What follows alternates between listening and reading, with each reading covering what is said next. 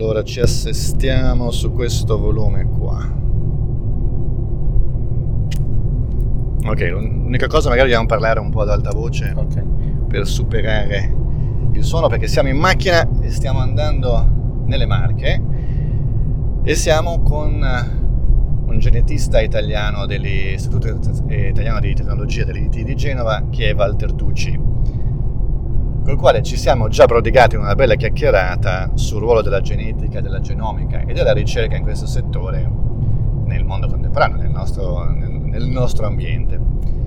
E adesso ne rendiamo partecipi tutti di questa, di questa discussione.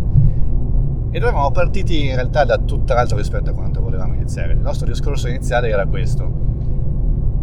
Qual è la strada per fare oggigiorno per arrivare a, ric- a, scoperte che effettivamente possono avere un impatto significativo sulla scienza, non tanto sulla tecnologia, è sulla scienza. E quindi capire se lo sviluppo tecnologico, in un mondo fra l'altro come la genetica e la genomica, dove questo è molto rapido, se lo sviluppo tecnologico possa in qualche modo ostacolare lo sviluppo scientifico. E Walter, tu hai qualche idea a proposito, cosa ne pensi? Sì, eh? ciao, buongiorno a tutti. Innanzitutto mi hai preso un po' alla sorpresa perché sto guidando eh. e come tu ben sai io non riesco a fare due cose insieme, quindi il mio ragionamento sarà molto lento. Ma certo. sì, sì, sono d'accordo appunto come dicevi.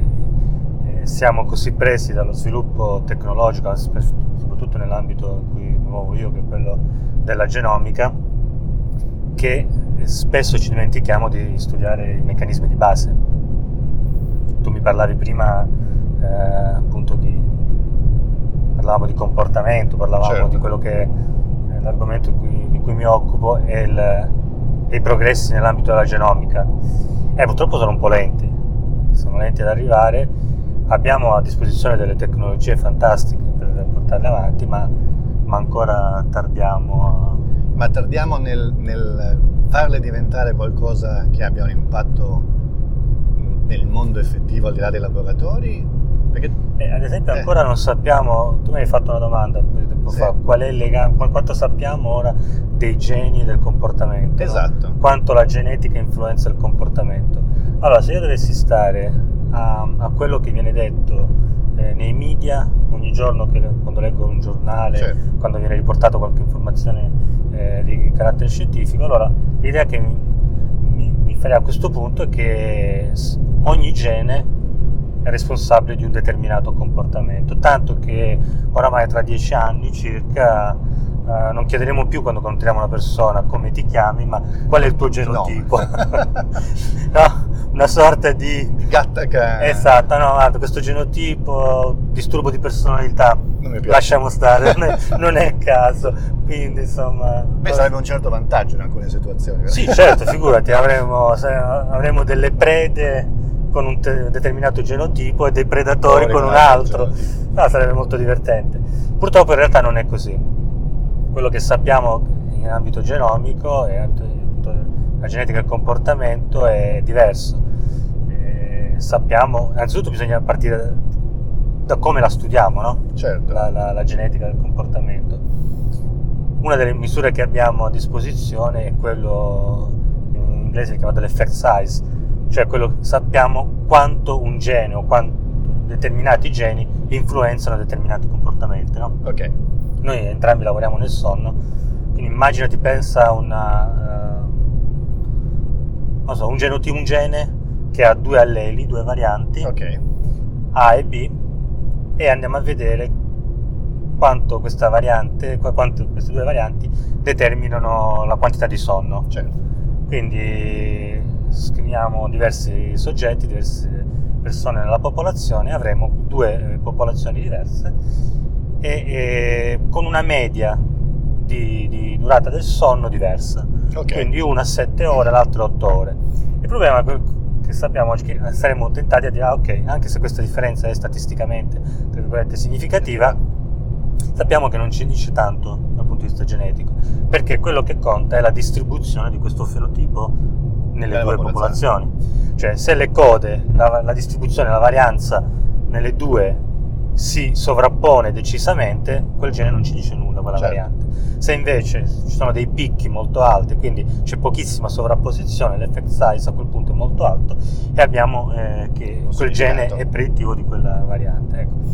Se tu dovessi dire quello che sappiamo al momento di, eh, di geni e comportamento, le statistiche dicono che eh, la maggior parte dei geni che abbiamo studiato spiegano qualcosa come tra il 10 e il 50% della varianza. Ah, ok. E già, eh, ma il problema è che la maggior parte, la grande maggior pa- eh, parte dei, dei geni spiega solo pochissimo, hanno un effect size molto basso. Sono pochi geni che superano ad esempio il 20% della varianza. Però io mi aspetterei che sia in qualche modo ragionevole che un comportamento, quindi un'azione complessa che richiede una finalità, di organizzare l'organismo, di metterlo in moto in una certa direzione per un certo scopo, probabilmente richieda più geni, sia un Sì. fattore di interazione di tanti. Certo, come hai detto tu, quello più- un comportamento più complesso.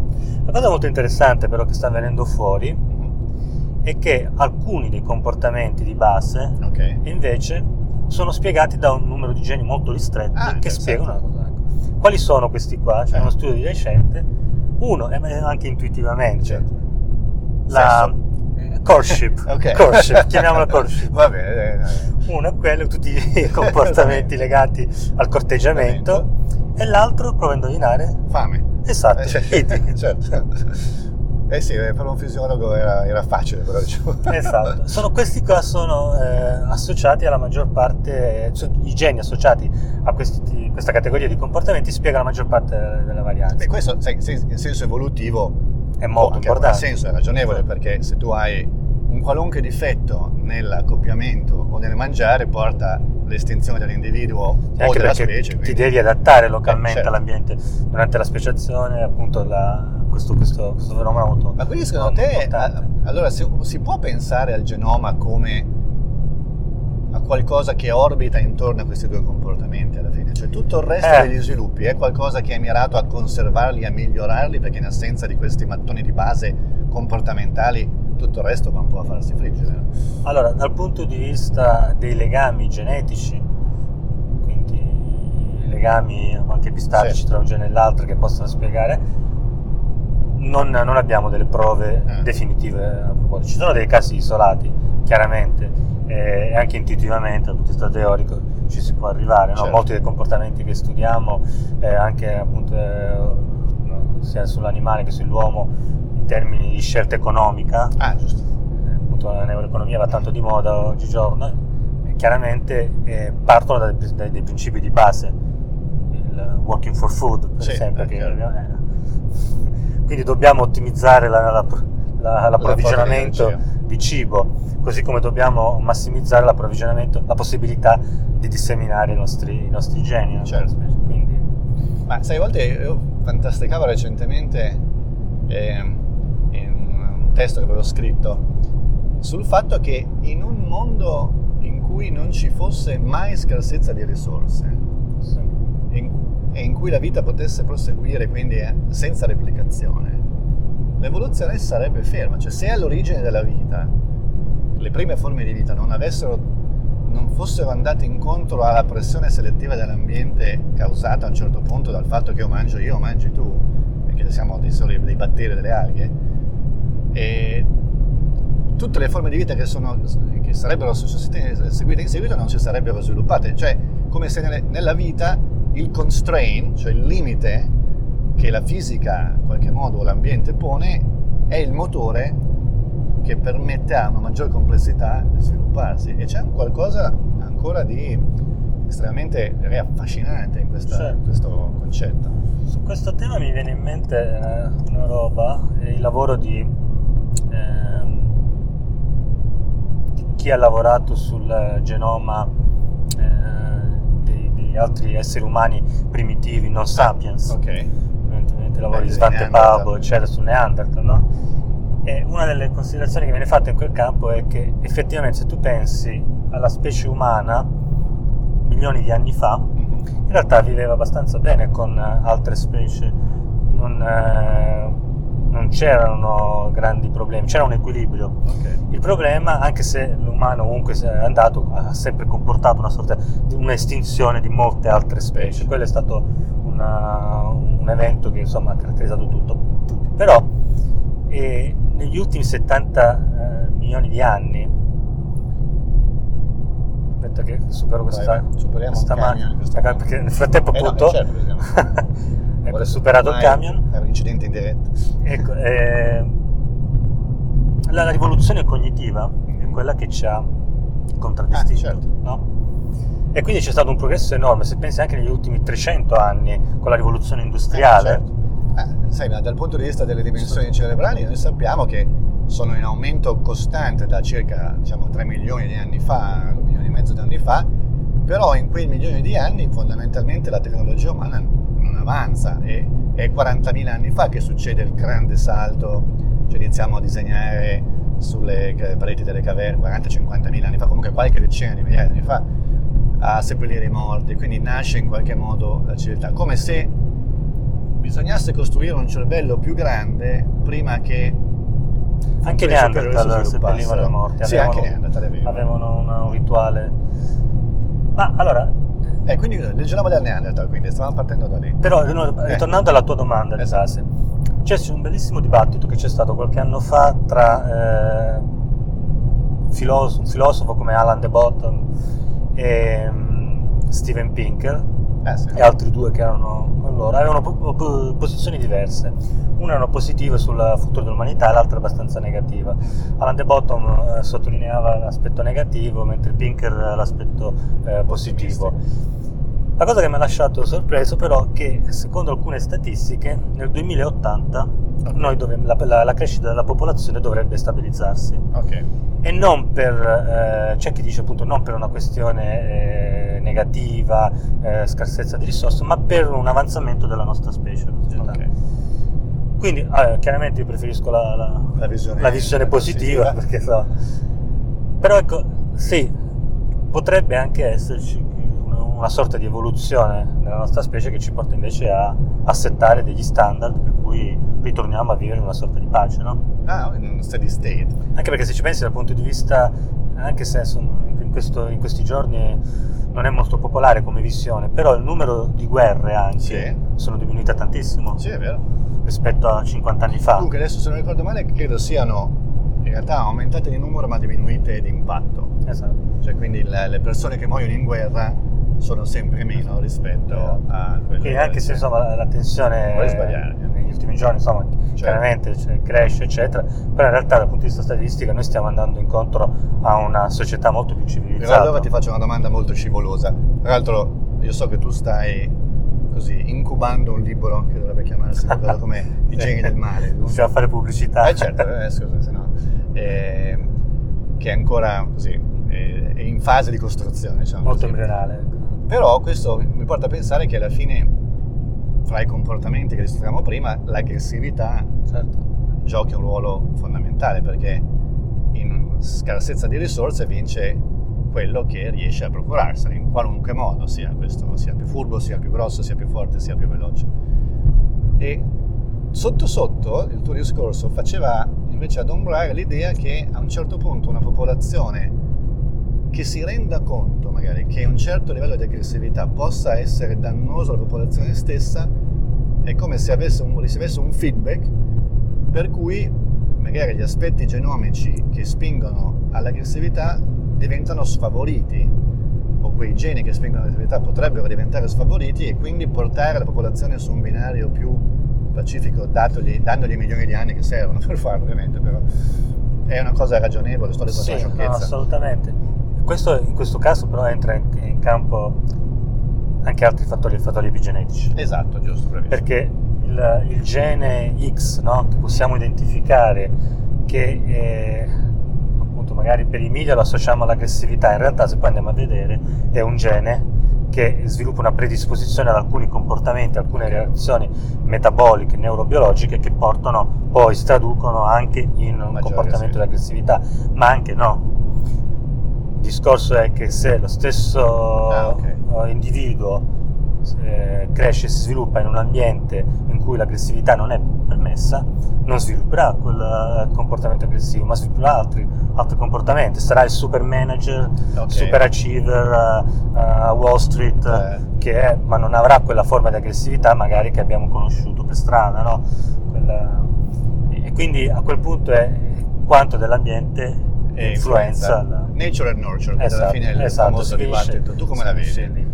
Ma eh, chiaramente dal punto di vista proprio tecnico, eh, negli ultimi anni stiamo vedendo che l'ambiente, che la- l'aspetto epigenetico, e non intendo solo l'aspetto appunto proprio ambiente, come Certo. nasce, ma anche proprio l'ambiente eh, intorno oh, alla, alla cellula, Ah, quindi ok. epigenetico in quel, in quel senso che influenza eh, il- l'espressione dei geni è molto importante.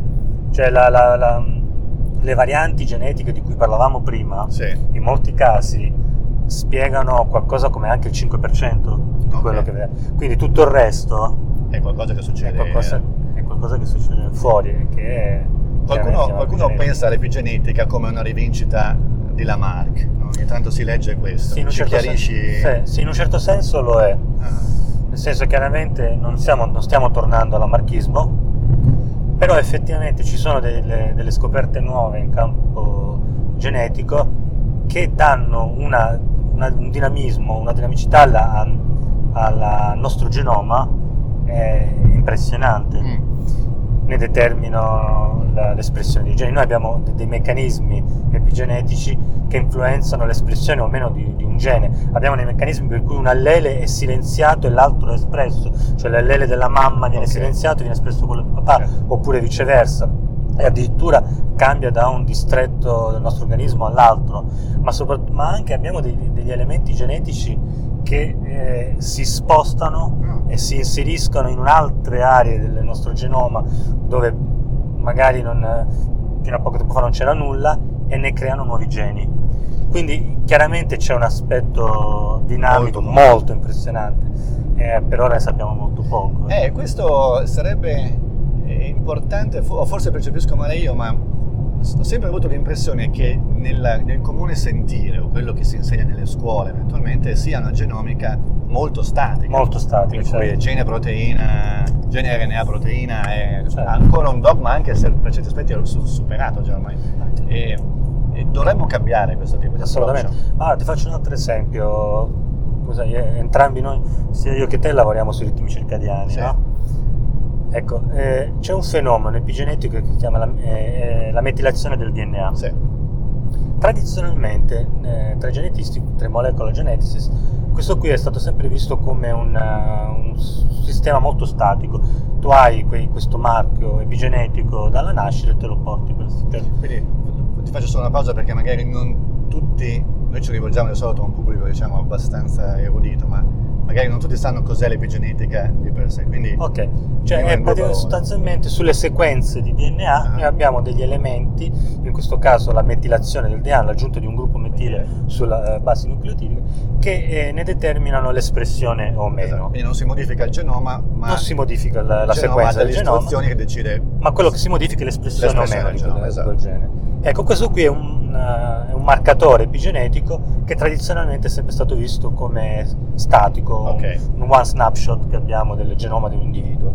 Ecco, noi abbiamo fatto degli studi in cui abbiamo visto in realtà che è molto dinamico. Ah, Prima di noi c'era un altro ricercatore importante che tu conosci, Steve Brown certo. di Zurigo, che ha, ha scoperto che se i topi erano, erano, eh, mantenuti sin dalla nascita per alcune settimane a un regime, regime di luce e buio più corto delle 24 ore, questo ne influenzava l'espressione Eh. eh, della metilazione del, gene, eh, del DNA su tutto il genoma. Quindi l'ambiente era in grado di dire al genoma Esatto. fondamentalmente cambia un po' il modo in cui stai lavorando. Tanto che poi attraverso altri studi di validazione lui ha suggerito una cosa molto interessante secondo me nel campo è che come tu ben sai i nostri ritmi circadiani eh, sono importanti per adattarci all'ambiente, no? Certo.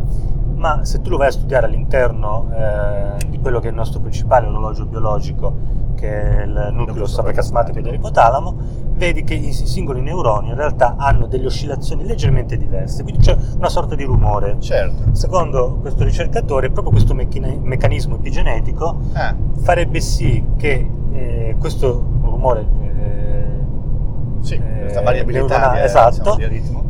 E, e ci permette di adattarci alla, alla, all'ambiente. Quindi tu immagina no, eh, molte delle specie, sì.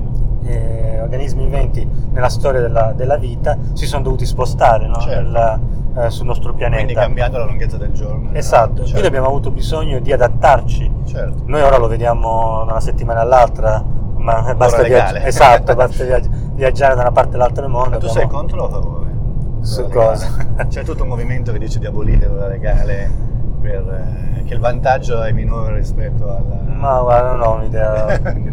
no, lasciamo a chi, a chi, deve decidere, ai legislatori, la scelta sull'ora legale. Però ecco, questo è un meccanismo epigenetico che potrebbe essere la, la, uno strumento che l'evoluzione ci ha, per, ci ha dato per adattarci a, all'ambiente in modo più, più rapido, agevole. Il che ha perfettamente senso. Alla fine, forse la vera arma segreta della vita è proprio quella di rapidamente capire dov'è e cosa esatto. succede intorno a lei e agire di conseguenza. Quindi, in qualunque sistema molto rigido, per quanto magari molto efficace o anche più efficace di tutti gli altri in quella determinata circostanza, diventa perdente certo. nel momento in cui l'ambiente cambia. Cioè è un tipo di design quasi eh, non ingegneristico, adesso gli ingegneri mi perdonino, che, ma eh, in cui la base di tutte le specializzazioni ha comunque la sua radice in una possibilità di variare, di mutare certo. molto ampia, per, perlomeno e soprattutto anche attraverso le generazioni, perché ovviamente più, più è rapida questo aspetto, maggiore. Ma io leggevo anche che l'aspetto epigenetico influenza poi, cioè diventa ereditabile, non è soltanto il... No, si il, può trasmettere. Si può trasmettere e quindi in qualche ah. modo le nostre esperienze ritornano o ricadono anche sulle generazioni successive Ma del nostro progenio. I meccanismi di trasmissione ce ne sono diversi. Prima ti dicevo appunto del discorso genoma materno e paterno, esatto. sai, eh. è uno dei nostri cavalli di battaglia sull'imprinting genomico. Che Però, è un interessantissimo. Che, certo. E lì la, la cosa interessante è che tu hai un sistema che ti permette di riconoscere eh, la provenienza parentale di un allele. Eh, bello sempre attraverso quel meccanismo di metilazione. No? Ci sono dei meccanismi epigenetici che eh, subito dopo la fertilizzazione eh, il, lo zigote perde la, la, questo, questo, questo, marchio epigenetico sì. su tutti i geni, tranne che per alcuni, che sono quelli là che appunto... Legati a esatto. e paternità. E mantengono uh, la, la, questa memoria. Certo. E tramite questa memoria sanno se quell'allele proviene da un gamete appunto okay. materno o, paterno. Ma ce ne sono altri, ad esempio noi abbiamo fatto uno studio qualche anno fa con un gruppo giapponese, in realtà noi collaboravamo, il, il, eh, lo studio era principalmente svolto lì in Giappone, ma in cui abbiamo visto che l'età del papà influenza alcuni meccanismi biologici di base eh, nello, nel, nella progenie. Nella prole. E questo potrebbe essere dovuto a tantissime, tantissime ragioni, ad esempio un aumento della frequenza di mutazioni okay. dovuta all'età, eccetera, eccetera. E questo, ad esempio, è anche un meccanismo epigenetico che influenza la trasmissione. Tra l'altro, nella madre verrebbe quasi più comprensibile un fenomeno di questo tipo perché comunque il feto nell'utero vive con la madre per un certo periodo. Sì, però la, la mamma eh, dal punto di vista dell'evoluzione la protetta in un certo senso, specialmente nella nostra specie che siamo l'unica specie in cui abbiamo, uh, diventiamo fertili a una certa età e smettiamo di essere fertili con la menopausa certo. molto presto. Quindi abbiamo una finestra temporale in cui piuttosto, re, ecco, piuttosto ridotta. Quindi diciamo che in questo senso ci protegge anche un po' dalla... Eh. Mentre invece quello che avevamo previsto era eh, l'invecchiamento. l'invecchiamento dei papà, come alcuni papà ancora oggi non vediamo nella nostra società. Ah sì, sì, certo. Eh sì, perché se la vita media dell'uomo una volta era certo. penso 20, 20 anni, 30 anni. Quello potrebbe essere, quello è un meccanismo che, che conosciamo che... Eh... Ascolta, ma prima hai detto questo interessante fenomeno per cui tutti i marker, cioè c'è una, una Io certa... continuo a guidare, stiamo, a guidare. Sì, sì, stiamo, andando nella direzione giusta. giusta sì, eh? sì, siamo, Tra un po' arriviamo in Romagna in questo momento.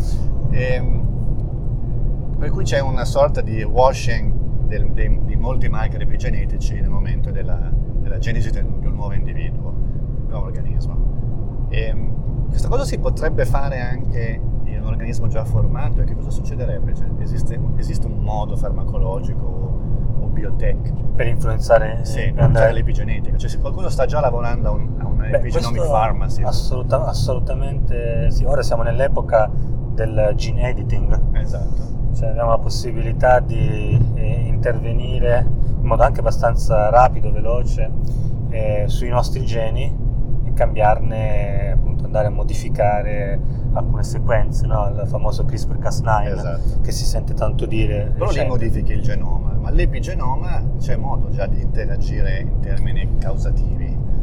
Beh, dal punto di vista farmacologico si sta passando dalle vecchie small mole- molecules certo. alle grandi molecules e, e, lì ci sono diversi perché sono anche derivati da alcune appunto preparati. Non voglio farti rivelare nessuna informazione, stai no. brevetti magari. Però sì, certo, sì, si interviene anche in quel modo. Il problema però è che è una cosa un po' uh, bizzarra, però eh, per esempio la nostra generazione è entrata nel mondo della ricerca nell'era post-genomica, no? Sì. Eh, quindi l'era precedente era quella in cui si sono, tutti si sono cimentati nel cercare di capire la, se- la, sequenza del nostro genoma, in modo anche meccanicistico, però abbiamo... Leggiamolo. Ecco, leggiamolo. Noi eravamo quelli che dovevamo capire le funzioni dei, certo. dei, dei, dei geni Ecco, ora siamo già in un'epoca in cui cominciamo a modificarlo. Okay. Il problema è che ancora non abbiamo capito cosa fanno. Quindi tu dal punto di vista etico, questo sorge, fa sorgere un problema etico? Cioè, no, no, più che altro sorge un problema di, di fretta. Ok. Perché chi ha gli strumenti per intervenire sulla, su, sui nostri geni, sul genoma, eh, sta aspettando ancora delle risposte. Eh. E quindi c'è un po' una, una corsa, no? Um, una, una, io la chiamo spesso una colonizzazione, cioè si vogliono colonizzare i vari geni, questo è il gene della psichiatria, questo ah, è il ah, gene okay. della neurologia, ah, questo ah, è il gene del metabolismo, esatto, eh, questo è il gene dell'autismo, questo è il gene del sonno, questo, eccetera, eccetera. E in realtà si torna poi al discorso che avevamo detto all'inizio, no? in realtà certo. eh, questi geni spiegano una parte della, eh, della varietà del fenotipo e quindi bisognerebbe capirne, capirne di più. E si ritorna poi al discorso che facevamo prima di iniziare questa registrazione in macchina, ma chi si chiede, chi si fa le domande giuste? Eh, esatto. Perché quello alla fine è quello che guida oggi l'impressione era che in un'epoca molto data driven, come si dice in gergo, cioè quindi in cui gli esperimenti, c'è un gruppo diciamo di, che approccia la ricerca scientifica oggi eh, in maniera molto data driven, che vuol dire facciamo tutte le analisi che possiamo senza eh, partire da una domanda perché così facendo potremo trovare risposte a domande che non ci saremmo mai neanche fatte, proprio perché la possibilità di analisi è così vasta e potente che ci spingerà più avanti. C'è chi oggetta, cioè, fa delle obiezioni a questo, a questo approccio dicendo che è, è l'approccio curiosity driven, come viene chiamato, cioè io vorrei sapere come funziona questa cosa a questo punto cerco di lavorare in quella direzione, è quello che poi nella storia della scienza ha alla fine dato i risultati più straordinari. Però magari il mondo è cambiato e l'intelligenza artificiale, qualcuno dice, potrà forse portare questo tipo di analisi a un livello che oggi non, non pensiamo neanche. Assolutamente. E, e tra l'altro, forse tu puoi confermarmi o smentirmi questo, la mia impressione è che anche nei nostri laboratori, cioè diciamo di scienze della vita in generale, il ruolo per esempio del bioinformatico stia diventando progressivamente sempre, sempre più importante e che a volte gli esperimenti vengono decisi quasi prima fase bioinformatica per poi passare, quindi quello che si chiama dry lab, cioè laboratorio certo. non biologico, il computer, per poi passare al wet lab, quello effettivamente cellulare. Beh, la, la, storia ci insegna che, come siamo arrivati a questo, ah.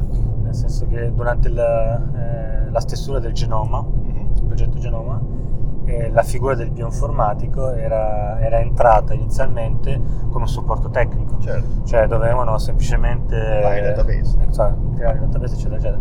Mentre poi col tempo invece si è accorto aveva un ruolo molto importante ed è diventato un ruolo, con un ruolo scientifico ben solido perché appunto ha cominciato a farsi delle domande più importanti di come, non solo di come gestire il, il dato, certo. ma di come guardare al dato, di come usarlo.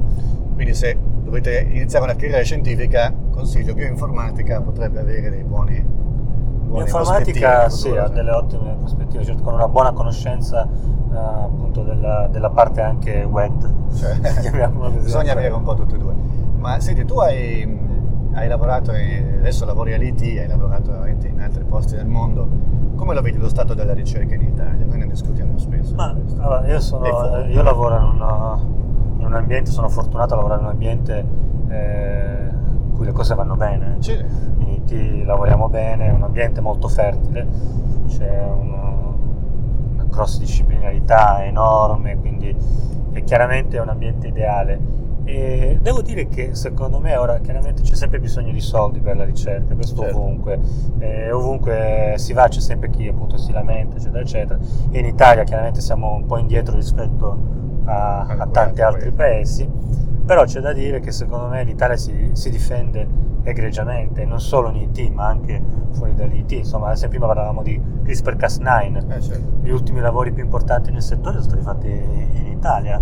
Eh, quindi insomma la, la, la, la CRISPR-Cas9 più avanzato è stato fatto in Ma Italia infatti recente. Nietzsche una volta parlava del paradosso italiano che nonostante una scarsità di fondi cronica riesce a produrre lavori di qualità superiore soprattutto in relazione al, al tipo di finanziamenti quello che forse a molti colleghi però pare strano è che da un lato il governo, le istituzioni piangono sempre miserie queste le, le serie ateneiche ma dall'altro che in realtà gli investimenti necessari per la ricerca in Italia non sono delle cifre così straordinarie, no, cioè rispetto certo. ad altri capitoli di spesa di uno Stato, parliamo veramente di briciole.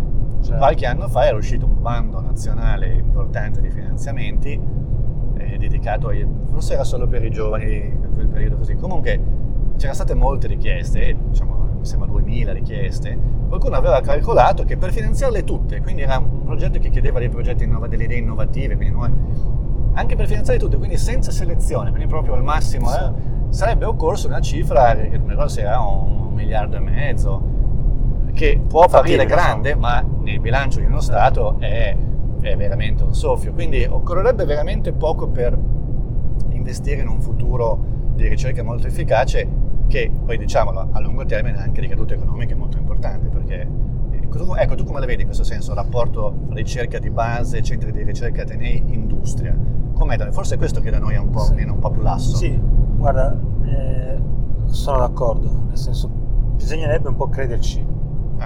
Nel senso la classe politica dovrebbe un po' crederci sui vantaggi a lungo termine su, dell'investimento sulla scienza e da questo punto di vista da dove iniziare? Voglio, voglio dire, Walter che... ha allargato le mani e ha detto, eh, con gli occhi al cielo. Questo gesto trasferisce più informazioni.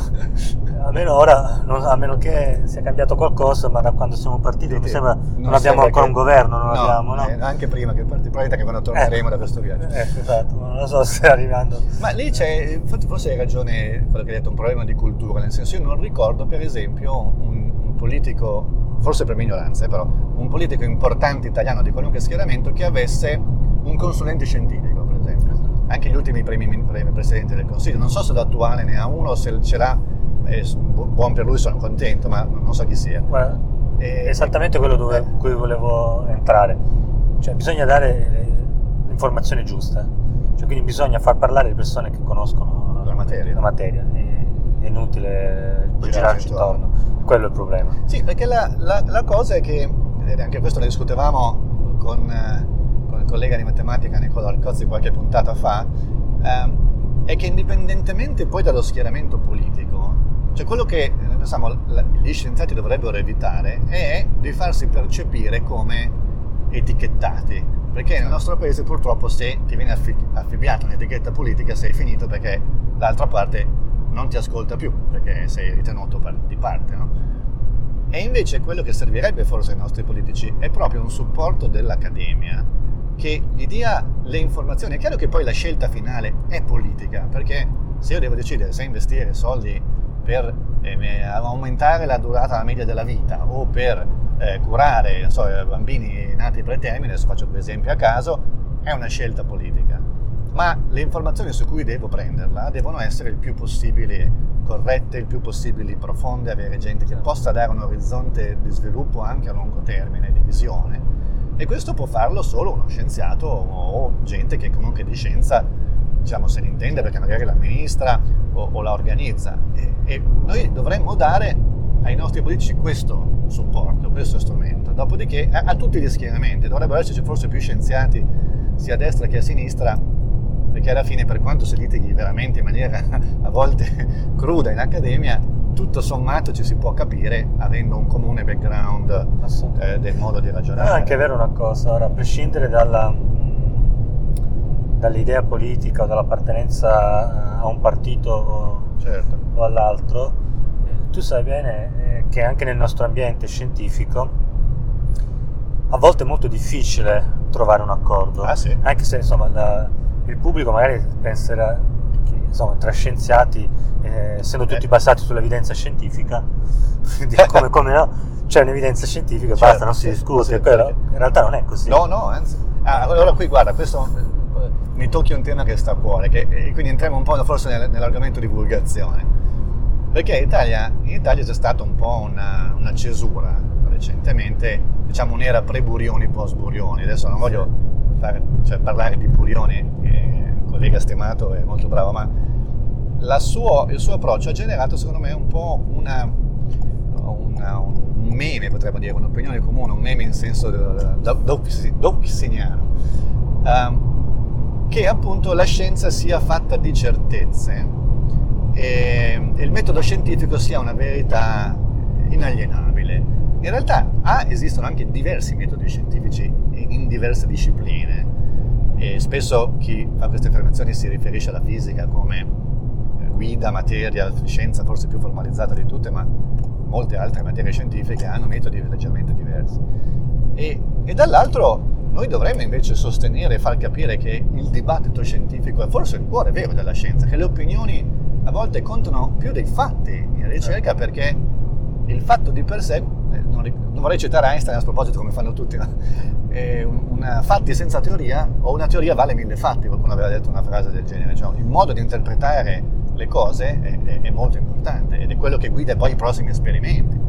Certo. E tu percepisci anche tu questo tipo di, di estremismo scientifico sì, a livello lo, di comunicazione? Lo, lo, percepisco spesso anche nella divulgazione. Eh, esatto. Nel senso che ehm, purtroppo è una, è una, sorta di difesa, no? perché certo. se non si mettono dei paletti poi dopo... Ci può essere una deriva. esatto, si, si, si, parlano appunto di creazionismo, eccetera, certo. eccetera. E quindi bisogna essere solidi su queste eccetera, eccetera, eccetera. Però, come dicevi prima, tu citavi Einstein, eccetera. La, l'ipotesi scientifica parte da un pensiero astratto comunque. Eh, certo. Nel senso le onde gravitazionali le abbiamo misurate qualche eh, anno, eh, da, ora. Certo ma il pensiero, il pensiero erano, molto, eh, era molto prima arrivato. Quindi abbiamo bisogno di un pensiero astratto. Il pensiero astratto chiaramente genera delle ipotesi è, di cui non abbiamo dei fatti. Eh sì, perché l'idea è che l'esperimento venga visto ormai come qualcosa di cui si sa già il risultato come l'esperimento è la conferma di un'idea, ma spesso l'esperimento è io non so cosa succede e devo andarlo a vedere sperimentalmente, specialmente in scienze della vita forse. La fisica ha la matematica che magari è un, è un nuovo senso, un sesto senso che consente ai fisici di vedere più in là di quello che i Guarda, questo bisognerebbe consente. dirlo anche ad alcuni settori che come tu ben sai eh, giudicano i nostri esperimenti prima ancora di farli. Ah, no? certo le approvazioni etiche, eccetera, eh, sì, eccetera, sì. per la statistica, ci chiedono eh, dei valori, dei, dei, parametri per andare a fare un esperimento che loro che per avere quei parametri io dipendono dall'esperimento esatto dipende dall'esperimento io avrei già dovuto farlo l'esperimento esatto. per sapere no, la, la, variabilità di, un certo, di una certa misura e, e, e, questo è vero, perché è proprio il discorso sul metodo scientifico che secondo me si è corrotto, cioè il metodo scientifico visto come una deduzione è timoroso, ferrea, secondo me. Sì, invece che come l'esperimento come modo di interrogare la natura, che è quello che lo scienziato fa alla fine è interrogare la natura, cercare di mettersi in relazione con la natura per capire qualcosa. Poi si può anche dire che abbiamo anche fatto troppa scienza e possiamo anche chiudere lì. Io adesso siamo una posizione che è legittima da sostenere, per quanto io non sia d'accordo assolutamente. Però non bisogna eh, distorgere questo esatto, pensiero. E poi, eh, sempre tornando anche al discorso sì. di prima, il problema è che in un sistema del genere, se non eh, diventiamo un po', permettimi il termine inglese, bold, certo. e, e rischiamo di girare su, sempre sulle stesse domande, cioè sempre sugli stessi dati, no? Perché abbiamo tutti paura di, eh, Di fare ricerca più, certo. esatto. E quello è anche purtroppo dettato, io mi ricordo quando ero negli Stati Uniti, che per ottenere un finanziamento, un grant eh, dalla- dall'NIH? Certo. praticamente dovevi aver già fatto gli esperimenti. Sì, sì, anche adesso. Cioè, nei- quelli che erano eh, considerati i dati preliminari Erano era praticamente il- l'articolo senza il titolo e senza Sì. la lista dove andare. A quel punto eh, qual è il senso di... Era un finanziamento a rimborso. Esatto. Tu facevi l'esperimento e poi veniva ritenuto degno di essere finanziato quasi. Infatti era così. E questo crea un meccanismo per cui chi è un giovane ricercatore alle, alle prime armi, oppure ad esempio all'inizio quando hai un gruppo di ricerca Certo. e sei in tenure track, Sì. Mh, hai molta paura a buttarti su argomenti di ricerca molto rischiosi, perché comunque alla fine della tua tenure track devi portare, avanti, devi portare il tuo numero di pubblicazioni, altrimenti non... Eh, qui è, è sempre una, una sconnessione classica che io penso di aver osservato, cioè quella fra l'interesse del soggetto e l'interesse dell'istituzione o disciplina di cui il soggetto fa parte. Allora, è chiaro che i ricercatori sono delle persone, come tale eh, hanno le aspirazioni che tutte le persone hanno, vorrebbero un lavoro stabile, un lavoro bello, magari hanno una famiglia. E se la loro ambizione non converge con quella dell'istituzione per cui lavorano, ecco che loro non fanno il lavoro nel modo ottimale che dovrebbero fare. Io faccio spesso l'esempio del calcio perché lo trovo eh, forse più comprensibile, ma lo scopo del calciatore è quello di, diciamo, guadagnare di più, eh, semplifico, e per farlo deve segnare molti gol. E questo va anche nell'interesse della squadra che lo paga, eh, perché deve vincere per, per andare avanti, per guadagnare più sponsorship e bla bla bla.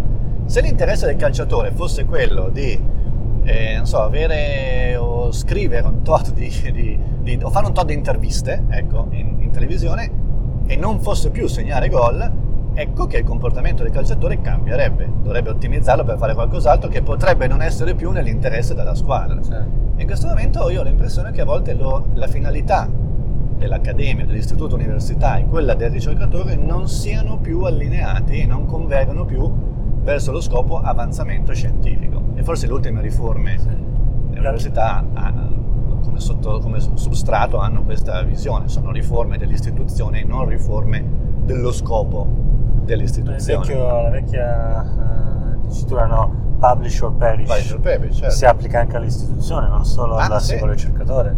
E perché è vero, questa, questa dissincronia si trasmette poi a- allora al burocrate del ministero o dell'ente che regola i fondi, che ha altri interessi, per esempio quello che non so, tutto sia perfettamente legale, nel senso che non ci siano eh, regolarità amministrative per le quali potrebbe essere ritenuto responsabile, quindi lui cercherà di, otten- di tenere un comportamento difensivo e oggi questo ha portato a una burocratizzazione straordinaria degli atenei italiani che sta diventando un problema sia per la ricerca ma anche per la didattica a volte. Quindi eh, finché eh, io se dovessi suggerire a qualunque politico che per caso ci ascoltasse, gli direi cercare di risincronizzare gli obiettivi dell'istituzione universitaria con chi ci lavora eh, produrrebbe già di per sé un grosso slancio in avanti. Intanto dal punto di vista della ricerca Italia abbiamo una tradizione che ci supporta. Vediamo le persone, che è la cosa forse più preziosa, perché alla fine il resto lo puoi comprare se vuoi, ma le persone devi formarle. Eh, ascolta, ma senti, secondo te, visto che adesso stai... Io- Ah, dimmi. prima siamo appena passati da Urbino, Ah. per strada, che mi ricorda che molti anni fa sono stato a Urbino per vari motivi e ho conosciuto l'ambiente accademico di Urbino, era fantastico, Ah, c'era beh. un- veramente uno dei centri di cultura... So mai Eh, stato. sì, sì, sì, è bellissimo, guarda. No, ti faccio un'ultima domanda, poi speriamo. Ehm, visto che adesso stai, appunto, stai cimentando a provare a scrivere un libro divulgativo, il tipo di divulgazione che fa lo scienziato, ehm, quanto è diverso da quella che fa il giornalista? Oppure qual è il vero ruolo, secondo te, del giornalista scientifico nella divulgazione? Secondo me hai- mi hai fatto questa domanda modo provocatorio. Sì, esatto. perché e il problema è che eh, secondo me molti scienziati si stanno trasformando in giornalisti. giornalisti, che va bene, e noi abbiamo degli esempi in Italia di divulgazione fatta da scienziati fantastica, eh, di altissimo livello. Il problema è che invece a un livello molto più basso si tende a mm, overselling, Certo. Cioè a, a vendere un- uno studio banale, ma o comunque di, di poca importanza, Titolo come, acchiappa click. diciamo. esatto, come lo- lo- la scoperta più importante del, Certo. del secolo. Per cui il cancro è stato curato milioni di volte negli Esatto. ultimi- vent'anni. cioè. E quello lì secondo me non, non va bene. Però quello è un problema secondo te più di... A me sembra un problema più di, di redazione, cioè di... Io spesso ho notato eh, che a volte alcuni articoli scientifici sono scritti magari sui quotidiani o su eh, eh, giornali dal giornalista di redazione generico, di quello che si occupa magari anche di cronaca o di altre cose, che forse non ha la preparazione, non per colpa sua, eh, eh, Certo. però se il, reda- il redattore, l'editore decide che eh, magari per risparmiare di non assumere un, un giornalista scientifico, e penso siano poche le riviste in Italia o i giornali che hanno eh, in organico una redazione scientifica, eh, è chiaro che poi la qualità ehm, dal punto di vista degli scienziati ne risente. Loro ti direbbero, ma a noi serve che la gente clicchi sul titolo per, per le- guadagnare pubblicità. E, e siamo ancora in una fase di, quei- di quelle desincronizzazioni di, di obiettivi. Io voglio gente che clicchi sul mio sito e quindi dico che abbiamo curato il cancro. E io dall'altro invece vorrei comunicare al resto del mondo che ho fatto una, una scoperta magari piccola ma significativa, ma che non ha curato il cancro e vorrei dirlo nel modo corretto. E questa, eh, il giornalista scientifico dovrebbe proprio risolvere questa frizione, ma se non gli viene dato modo di farlo forse non Certo. riesce. Ma tra l'altro in Italia noi abbiamo delle scuole di giornalismo scientifico Sì, eccellenti. ottime, eccellenti. Io conosco diversi colleghi. Mi viene in mente ora che citavi questa cosa qui, come sai io vivo tra l'Italia e l'Inghilterra Sì. e in Inghilterra una cosa che vedo ultimamente c'è una- un'enfasi molto particolare sull'outreaching, Certo. cioè è proprio parte del- dei finanziamenti che ti danno. La terza missione. Esatto, cioè forzano gli accademici, eccetera, una volta all'anno, più volte all'anno a, eh, A comunicare. a comunicare ovunque. E in alcuni casi io la trovo un po' ridicola perché Eh, vero. vedi proprio se vai a qualche festival della scienza che c'è in giro ogni tanto, vedi proprio la, come alla fiera. Sì, sì. C'è un tavolino con il cervello la- e c'è lo scienziato che magari il giorno prima ha pubblicato su, su Nature che ti deve spiegare cosa... Fa il cervello. Cioè, No, è vero. Però- ma chi... Non so, probabilmente magari hanno un certo impatto. Lì qualche sociologo può spiegarci meglio. Lo cercherò per intervistarlo su questo argomento. Quant'è effettivamente la penetranza di questo tipo di, divulgazione? Perché la critica opposta che ti si può fare è, è vero, però magari l'articolo sulla rivista scientifica divulgativa specializzata lo legge chi già è interessato a quella la Scientific American, Scientific American lo compro io perché già mi piace l'argomento, ma quello che non lo comprerebbe mai non ti guarda neanche. Allora devi trovare un linguaggio che ti consenta di... Però il problema che vedo io è che è vero che bi- bisogna semplificare il linguaggio. Certo. Infatti, se ci fai caso, poi dopo la scelta editoriale di alcune di parlare di alcune ricerche rispetto ad altre è anche dovuta al fatto che quello è comunicabile, l'altra cosa no. Ah, certo. Eh, sì. Il gene del sonno No. è comunicabile, Eh, il meccanismo dell'omeostasi del sonno Eh, è- magari è è, un più po' più complesso. difficile. Ehm, però il, il problema diventa che nel semplificare il titolo Sì. per comunicare rischiamo di, eh, di passare un messaggio per un altro È vero. e a quel punto non è più divulgazione ma è, cattiva informazione. E siamo anche noi colpiti dalle fake news. Però dobbiamo fare un appello ai titolisti. I titolisti dovrebbero cercare, fatevi, create la professione del titolista scientifico, che, che- che almeno metta in un titolo qualcosa che, che possa avere più senso. Senti Walter, io ti ringrazio un sacco per le chiacchiere che ci hai fatto fare, tanto noi siamo arrivati... Ora però ci fermiamo all'agriturismo a mangiare. Ci fermiamo anche turismo a mangiare perché è ora e sulla strada per la, per la nostra meta e intanto in bocca al lupo per le tue ricerche ovviamente e anzi se esce qualcosa di interessante torniamo a trovarti in IT e anche per il libro quando, anzi quando esce magari ci rivediamo e riparliamo dei geni del male che insomma già il titolo ha il suo certo fascino questo è un buon titolo. E niente quindi ti ringrazio ancora. Grazie a te. questa uscirà fra qualche settimana. Ci sentiamo. Ciao Grazie, ciao.